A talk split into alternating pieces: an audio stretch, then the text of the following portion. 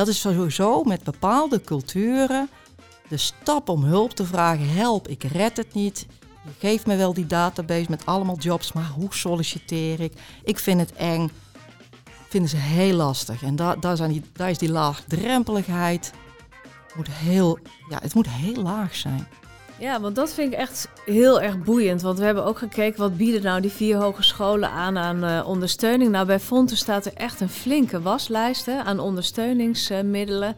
En toch zeggen de studenten in onze gesprekken: we willen meer ondersteuning. Je hebt zojuist geluisterd naar een fragment van mijn gesprek met Marian Tunnissen en Antoinette Little. Dit gesprek is onderdeel van de podcastserie over een leven lang ontwikkelen.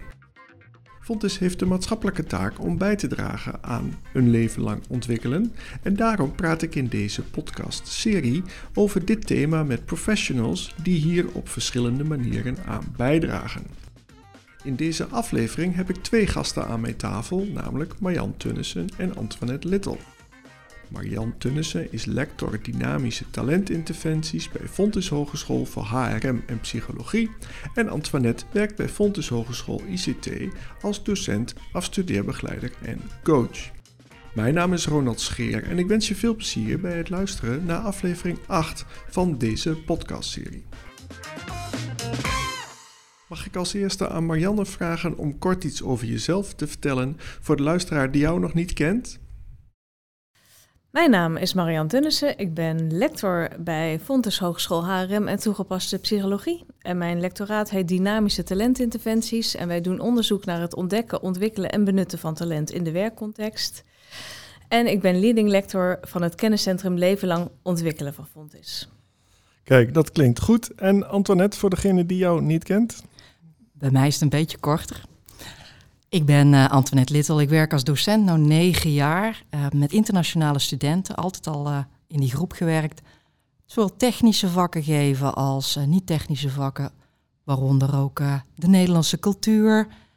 Hoe schrijf je nou? Ook afstuderen, begeleiden, stage begeleiden, coaching van studenten. Ook betrokken bij het project Career Jumpstart. Voor begeleiding van studenten van de school naar de arbeidsmarkt. Heel goed. En nu hebben wij in de voorbereiding uh, een aantal onderwerpen benoemd die aan bod moeten komen. Uh, Marjan, wellicht is het aardig dat jij een aantal uh, onderwerpen noemt als highlights waar we het over gaan hebben. Dat mag jij ook doen, Antoinette. Dan heeft de luisteraar namelijk een beeld bij wat hij kan verwachten in de komende 20 minuten ongeveer. Want zo lang willen we de podcast laten duren. Misschien wordt het ietsje langer. Maar dan, ik zou heel graag willen dat je een aantal onderwerpen kort benoemt. En vervolgens duiken we erin. Is dat een uh, goed plan? Heel goed plan. Nou, ik zou het graag met, uh, met jullie willen hebben over hoe we de internationale studenten die bij Fonte studeren of die in het hoger onderwijs studeren, kunnen behouden voor de arbeidsmarkt in onze regio. En uh, met name ook met, over welke rol wij daar als, als onderwijsinstelling in kunnen spelen. En dat vind ik uh, ontzettend interessant, want je hebt ook een onderzoek uitgevoerd over meerdere partneruniversiteiten, Europees gezien. Corrigeer me als het ook nog verder gaat. En dat is super interessant. Ja, ik heb als aanvulling heel veel praktijkinformatie. Waar loop ik nou tegen? Bij studenten die op stage gaan, studenten die hier niet vers binnenkomen eerstejaars. Heel divers. Dus daar vul ik dan mooi aan. Oké. Wat is een, eh, goed begin om, uh, Marian, om de luisteraar die niet bekend is met het, met het onderzoek waar we het over gaan hebben en jouw werk, wat is een goed begin om de luisteraar aan de hand te nemen, zodat die een beeld krijgt waar we het over hebben, voordat we echt de diepte induiken? Nou, ik zou wat kunnen vertellen over het project uh, waar we mee bezig zijn. En dat is het Interlocality uh, project. Daarin willen we eigenlijk gaan kijken hoe we dus de studenten die bij de hoger onderwijsinstellingen werken, of studeren uiteraard, uh, hoe we die, als zij af, klaar zijn met hun studie, hoe wij ze kunnen behouden voor de arbeidsmarkt bij, bij ons in de regio. En dat project dat doen we met een, uh, een aantal partners. Een hogeschool uit uh, Denemarken, eentje uit Finland, eentje uit Duitsland en een partner uit Italië die veel ervaring heeft met de begeleiding van onderwijsinstellingen op dat gebied. En dat project bestaat voor een deeltje uit, uh, uit onderzoek. We hebben daarin uh, uh, de afgelopen tijd heel veel interviews gehouden met studenten zelf, met werkgevers, met docenten en vertegenwoordigers van onderwijsinstellingen en met wat wij noemen third-party organizations, zoals bijvoorbeeld bij ons Brainport Development of Holland Expert Center South. Vooral ook om echt goed inzicht te krijgen in waar lopen studenten nou eigenlijk tegenaan. En wat we eigenlijk willen gaan doen is een soort van tool of platform ontwikkelen waarin we hun loopbaan kunnen gaan volgen en de beleving, de ervaringen die ze hebben gedurende de laatste tijd van hun studie en het ja, opkomen op die arbeidsmarkt. Uh, en daarnaast willen we eigenlijk ook gaan kijken, ja, hoe kunnen wij als hoger onderwijsinstellingen nu die studenten eigenlijk beter ondersteunen en daar eigenlijk ook wel wat maatregelen of instrumenten op uh, ontwikkelen, zoals een soort van pre-internship, dus een, pre, een, voorstage voor uh, internationale studenten. En we willen gaan kijken hoe we eigenlijk ook de vaardigheden van bedrijven, van werkgevers, en ik denk dan met name de HRM'ers of de leidinggevende, en van, uh, van die third-party organizations kunnen gaan bevorderen. Uh, dit project doen wij dan ook als lectoraat niet alleen, of niet alleen, dat doen we eigenlijk ook samen met uh, onze collega's van International Office. Uh, met ook onze eigen PO-afdeling, want het gaat eigenlijk ook om het ja, professionaliseren van onze collega's daarop. En met de dienst SV, die daar ook veel ervaring op heeft. Kun je dat toelichten? SV, dat is nieuw voor mij. Ja, dat is een goede vraag. Studentenvoorzieningen. Oké. Ja. Dus die eigenlijk al heel veel uh, ondersteuning biedt aan studenten of uh, studentcoaches of nou, instituten begeleidt uh, in het welzijn van studenten. En in dit project hebben we dan eigenlijk de specifieke focus op het welzijn van de internationale student. Ja, duidelijk. Nu noem jij dat er scholen in het buitenland betrokken zijn.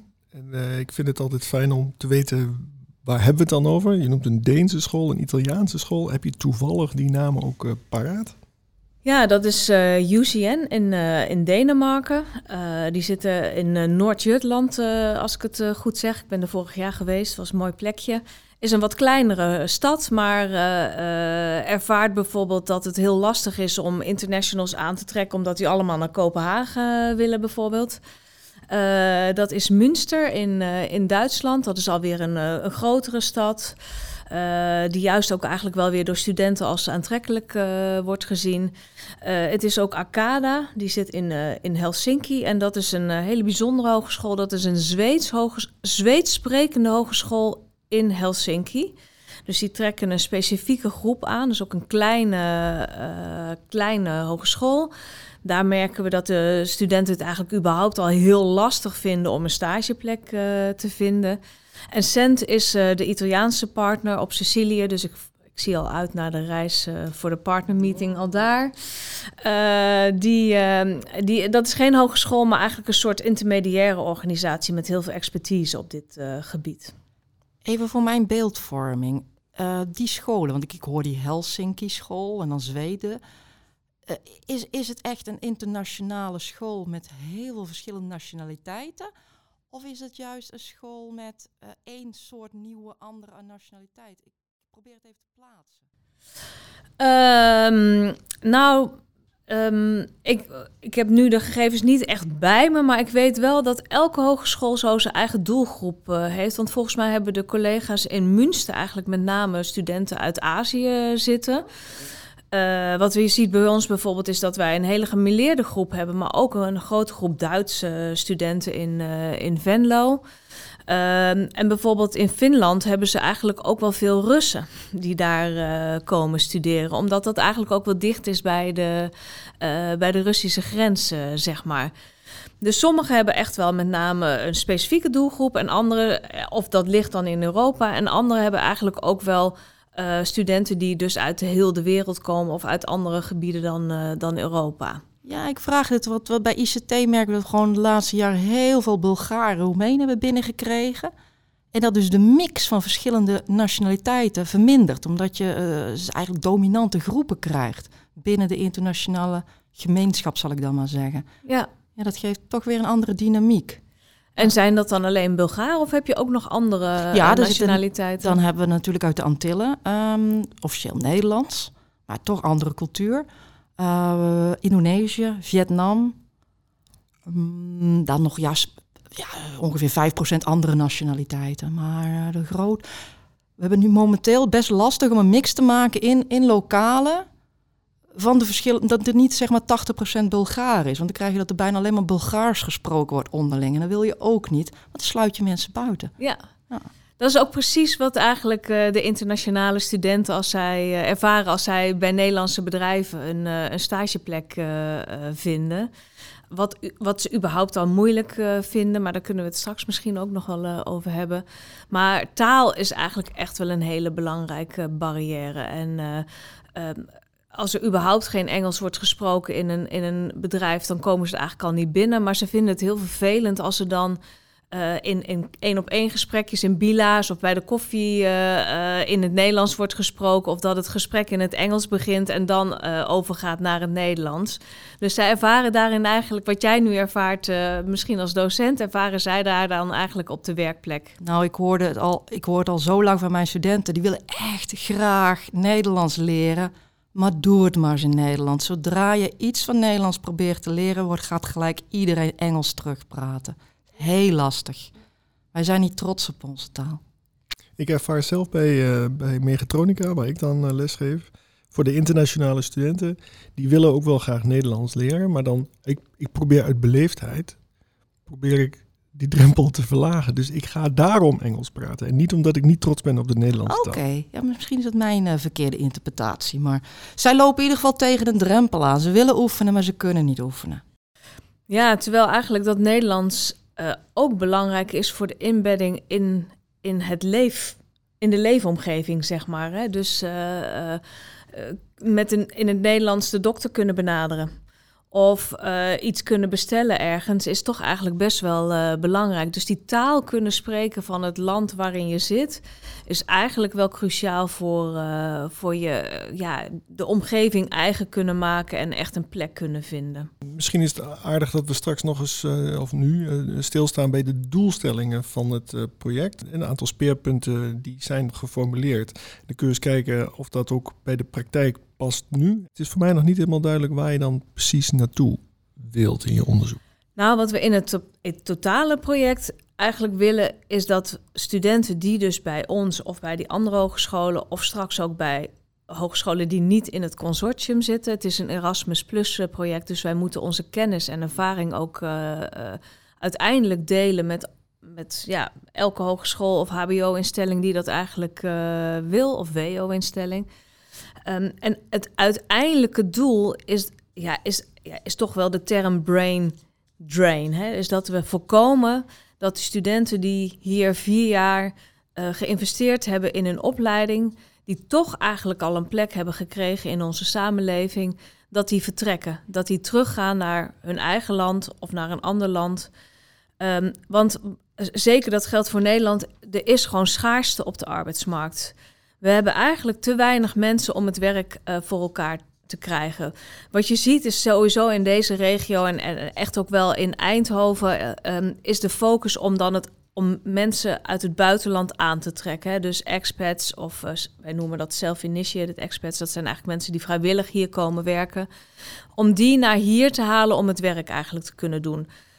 Dat is, dat is heel mooi en belangrijk, maar het nadeel van die groep is dat die eigenlijk helemaal hier naartoe moeten komen verhuizen en dat die mo moeten komen landen. Um, en dat kost eigenlijk best wel wat tijd. Terwijl je met die studenten, die, die hebben hier al vier jaar gestudeerd. Die hebben hier al een plek uh, gevonden. Die hebben hier al een klein beetje een netwerk uh, opgebouwd. Ja, het zou zoveel makkelijker zijn om die te behouden. Het is echt laaghangend fruit. Dat is eigenlijk waar we met dit project uh, op beogen. En daarin moet je wat gaan doen voor die studenten, zodat die nou ja, nog beter hun plek kunnen vinden, dat die daar beter in bekwaam uh, worden.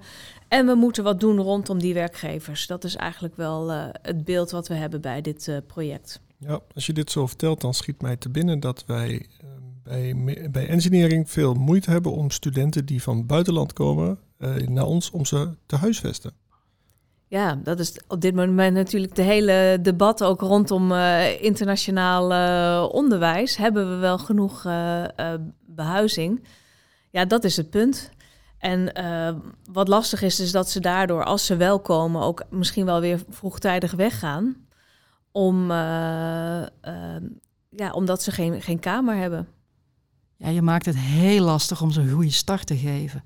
En daar lopen ze al vertraging in het begin aan en op. En vraag je eigenlijk af, komt het goed met ze? Je zal er een aantal verliezen die met een goede start het wel hadden gered. Antoinette, voordat ik jou uh, het, het, woord geef over jouw ervaringen tot nu toe, heb ik goed onthouden dat je zei het gaat over, het, het gaat over interlocality. Dat woord heb je gebruikt, toch? Ja, interlocality uh, is eigenlijk een samenvoeging van internationals en local employability. Dus hun lokale inzetbaarheid voor de lokale arbeidsmarkt. Ja, en hier in Eindhoven is dat echt de Brainport-regio en alle toeleverende bedrijven. Ja, en wat je ziet hier in Eindhoven is dat de grote multinationals uh, uh, eigenlijk een hele grote aanzuigende werking uh, hebben, heel populair zijn. maar dat er eigenlijk ook nog wel heel veel werkgelegenheid is bij het MKB in deze regio. Alleen dat wordt eigenlijk die MKB-bedrijven worden eigenlijk slecht gevonden. Je merkt wel ook, dat merken we ook in de interviews die we hebben gedaan, is dat uh, Eindhoven echt wel een, een uh, hoe zeg dat, aantrekkende werking heeft. De, de technologie die daar voor, ja, goed ontwikkeld is, dat dat goed bekend is. Maar dan nog gaat het elke keer om die grote bedrijven en ja, zijn de kleine bedrijven niet in scope. In ons voorgesprek, uh, zojuist voordat we de opname begonnen, hebben jullie ook met z'n tweetjes een hele interessante discussie uh, gevoerd. En wellicht kunnen we daar een aantal onderdelen uitpakken. Antoinette, kun jij eens wat vertellen wat jouw bijdrage daarin was? Nou, even terug in, in, mijn geheugen, maar dat was ook in ons voorgesprek. Hè, hadden we het over MKB en dan spelen in dat taalprobleem. Ja, heel vaak is dat Nederlands, ons kent ons, daar komen ze niet binnen. Tenzij het een start-up bedrijf is, maar dat is een heel ander type bedrijf. Om ze thuis te voelen heb je internationale collega's nodig, een internationale mindset. Die internationale mindset betekent ook dat je awareness moet hebben van culturele verschillen. Niet alleen bij de werkgever, ook bij de student, bij hun beide. Ik neem er even het voorbeeld. Wij Nederlanders zijn heel goed in het geven van directe feedback, zonder ook maar iets te verpakken. Kom jij uit een Aziatische cultuur, is het heel lastig om in het begin mee om te gaan. Wij attenderen studenten er wel op, awareness, maar zij kunnen zich nog niet aanpassen. Is meer, zeg maar, bij internationale eh, medewerkers, die zal je die vertaalslag moeten laten maken en ook moeten aangeven. En zo zijn er nog heel veel andere kleine dingen, feedback. Maar ik hoorde van een student ook, die was bij een klein bedrijf, wel internationaal sprekend. Maar hij paste toch niet in het team, hoorde hij achteraf, want hij lunchte nooit met ze mee. Hij deed niks bij de koffieapparaat qua chit-chat. Hij was zo resultaatgericht. Ik ga, hij was Aziatisch en was gewend, ik word alleen op mijn resultaat beoordeeld als zij gesprek hadden gehad, als ze alle twee aware waren geweest van, hé, hey, ze hebben het wel gevoeld, maar ze hebben er niks mee gedaan. Er wringt iets en ze waren het gesprek aangegaan na een paar weken. Was het misschien wel, had hij zich wel thuis gevoeld, was hij wel in het team opgenomen. Dus om dit bespreekbaar te maken, maar het begint met het zaadje planten in semester al één al. Awareness, wees bewust van elkaars verschillen. En dan is het fijn, en daar begon ik dus ook net mee, om een zeer diverse groep voor je te hebben. Dus niet alleen maar, nou ja, Venlo, heel veel mensen uit Duitsland. Of bij ons te veel Bulgaren in de mix. Maar om echt een goede mix van culturen te hebben, dan, dan kun je heel veel van elkaar leren. Dan kun je die wrijving elke keer benoemen. En dan ga je van awareness naar stappen nemen. En, en hoe doe je, want je zegt in, we beginnen al in semester 1, hè? hoe doe je dat dan? Behalve dan die mix van die groepen, hoe creëer je verder nog die awareness? Het zit in het curriculum opgenomen en ook op meerdere plekken.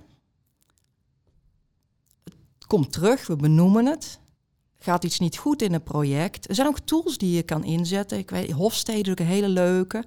Kan je online checken van oké, ik heb iemand uit Vietnam, ik heb iemand uit Duitsland en een Nederlander. De projectleider gedraagt zich ontzettend uh, hiërarchisch. Ja, ik kan raden welke cultuur dat was. Dat was waarschijnlijk de Duits.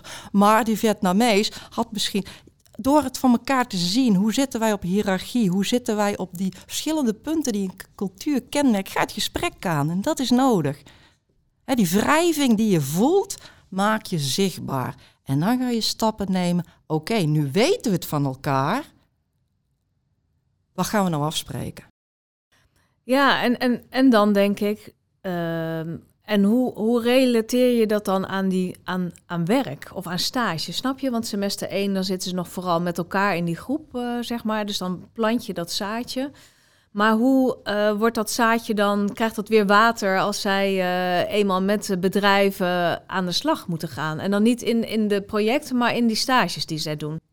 Ja, dat hangt natuurlijk af van, van wat zij zelf kiezen als omgeving. Is dat Philips, is dat ASML, is, is dat een kleine start-up waarin ze werken? Ja. Software is heel groot, heel divers, dus we hebben zoveel diverse soorten projecten. Ja, en merk je dan dat zij een bepaalde voorkeur hebben, die uh, studenten? Um, niet gebaseerd op de cultuur, maar het is wel altijd wat we iets wel, wel vragen van is, is het meer is het een match tussen jou en het bedrijf? En dat is een van de softe factoren inderdaad, van hoe gaat men met elkaar om? Ja, en hebben zij daar dan ook voldoende zicht op, op die match? Of ik denk niet. Nee, nee, ze zijn nog veel te bleu daarin. En ook blij dat ze een stage hebben. Hè? Ja. Dat, tenminste, dat zie ik ja. wel meer bij uh, studenten. Ja, maar ze zijn ook blij dat ze, dat, ze, dat ze echt op de werkvloer zitten en mogen zijn, vooral nu na de coronatijd. En ervaren wat het is om een daily stand-up te hebben. Of, of gewoon, hè, wat is die werkpraktijk nu? Ja. Maar wat ik wel op let, maar nu ben ik natuurlijk ook een docent die al heel lang met cultural awareness bezig is geweest, ook zelfs de, zeg maar, de lessen daarin opgezet en verzorgd heeft. Negen jaar geleden mee begonnen. Wat je merkt is dat je daar wel over gaat praten. Van, goh, het gaat niet lekker, vertel eens. En je gaat wel kijken, zit hier iets van cultuur? Vertel eens, welke nationaliteit had jouw uh, company mentor? Wel, en dan gaan we dat eens even onderzoeken. Zit daar die vrevel misschien? Dus je probeert toch iets meer inzicht te krijgen. En dat doe je in de één op één gesprekken die je hebt uh, met de studenten, uh, zeg maar. Ja. Ja, kijk, cultuur awareness is één, maar je hebt ook natuurlijk bedrijfscultuur, je hebt hoe personen verschillen. Maar het kan soms wel een ingang geven om die frictie die je voelt, of dat iets niet lekker loopt, toch de vinger op te leggen.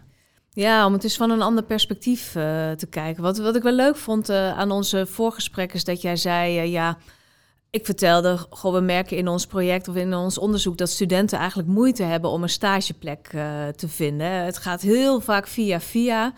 En deze internationals hebben eigenlijk geen lokale via via, want hun familie woont in een ander land. En uh, uh, ja, dus daar kunnen ze geen gebruik van maken.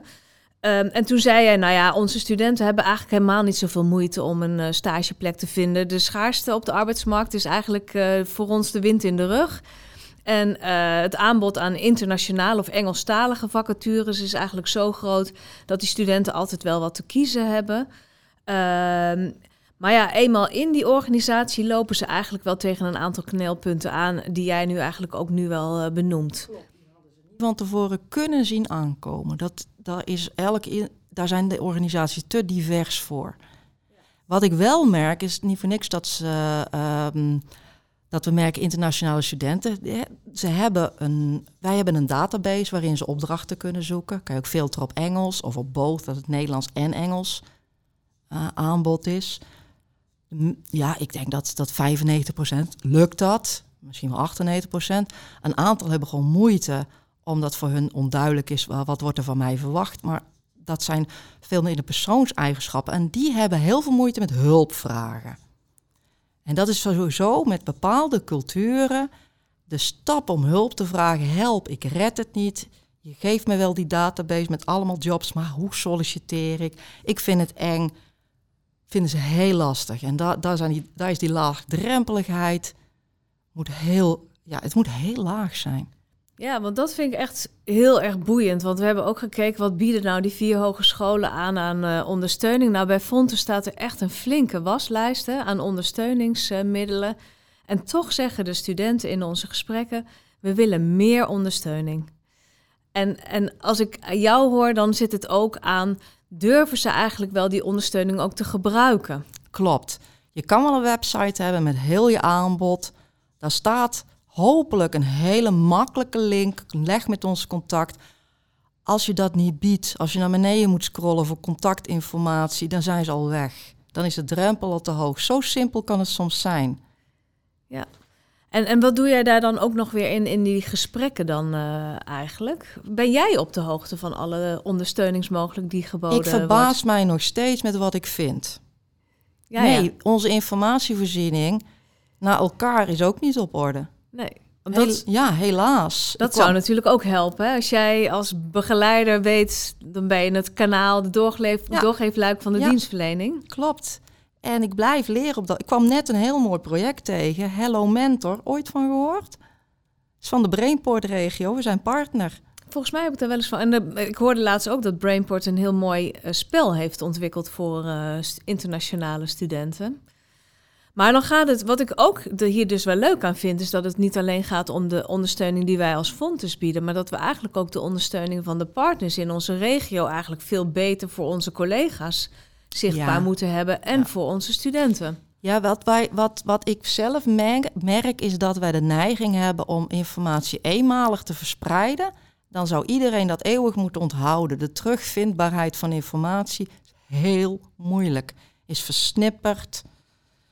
Ja, ik kijk alleen maar naar mijn eigen bookmarklist. Nou, die is al zo groot, dan weet ik niet meer waar ik het ooit gevonden heb.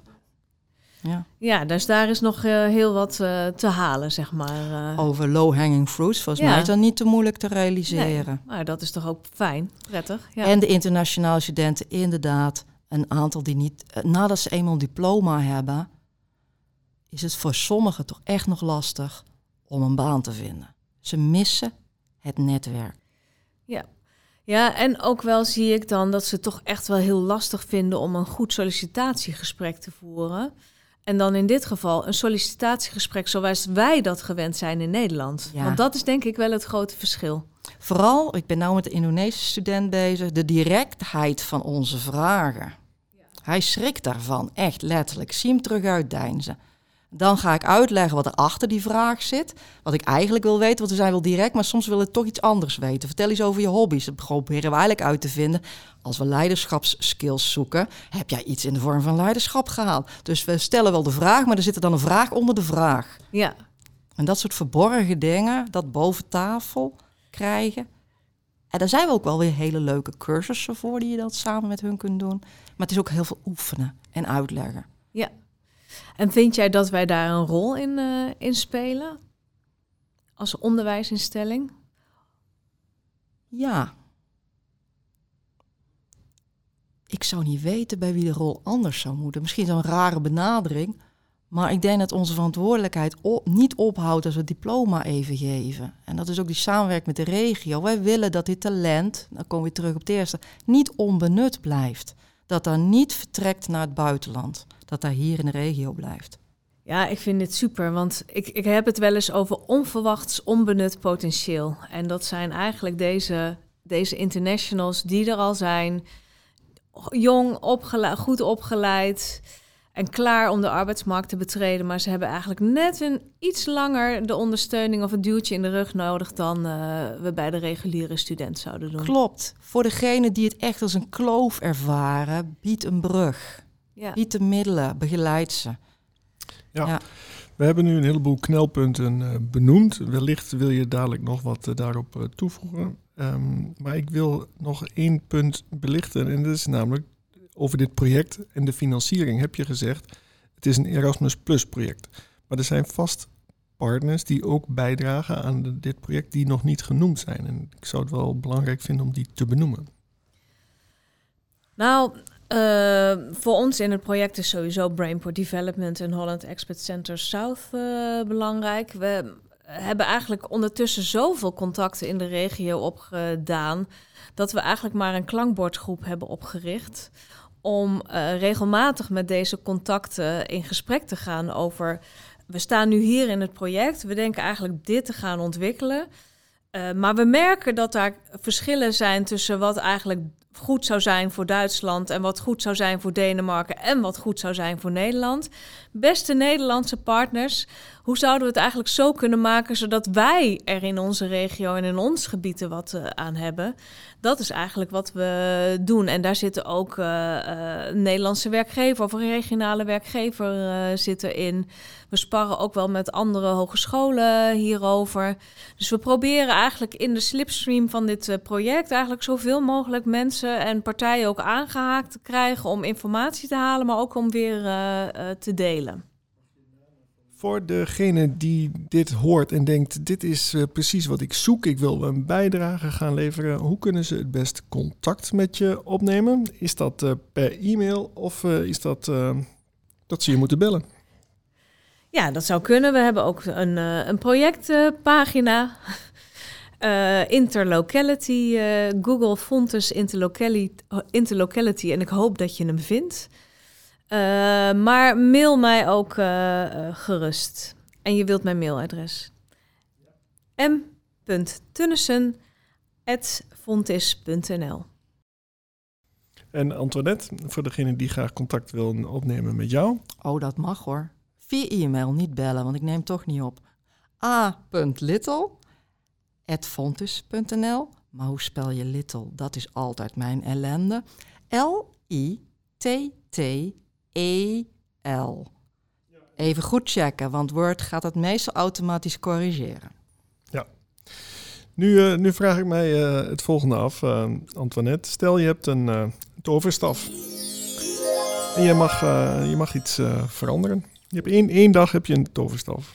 Ik weet precies wat ik nu zou willen toveren. Ik zou heel graag een career center willen hebben, laagdrempelig, makkelijk bereikbaar E-mail gewoon even je cv om te checken. Wil je oefenen met een sollicitatiegesprek voor een Nederlands bedrijf? Hebben we. Zou het nog fijner vinden als ik toch oefen. Als ik toch mag toveren. Allerlei verschillende. Dus je gaat bij een Frans bedrijf tover. Duits bedrijf. Oh, heerlijk. Ja. Dat we dus super internationaal zijn. En Marjan, ja, ik wens dat uh, Antoinette nog een wens mag doen. Want uh, dit is echt wel aansluitend bij wat ik ook zou willen. Ik zou hopen dat wij uh, als onderwijsinstelling de brug tussen onderwijs en arbeidsmarkt voor deze groep wat mooier en makkelijker maken. Dus laat het toverstafje van Antoinette maar aan de slag gaan. Mooi. Marjan, afsluitend, heb ik nog iets niet gevraagd of wil je nog wat toevoegen? Nee, wat mij betreft is het Prima zo. Leuk om met uh, Antoinette hierover van gedachten te wisselen. Ja, ik vond het een uh, heel leuk gesprek. Ja. En informatief als het goed is zijn we geweest. Hè? Dat was wel de bedoeling. Zeker, dan rest mij niks anders dan jullie allebei te bedanken. Antoinette, dankjewel. Graag gedaan. En wat is, als je terugkijkt op dit gesprek, wat is jouw eerste reactie? Ja, ik vond het heel leuk om te doen.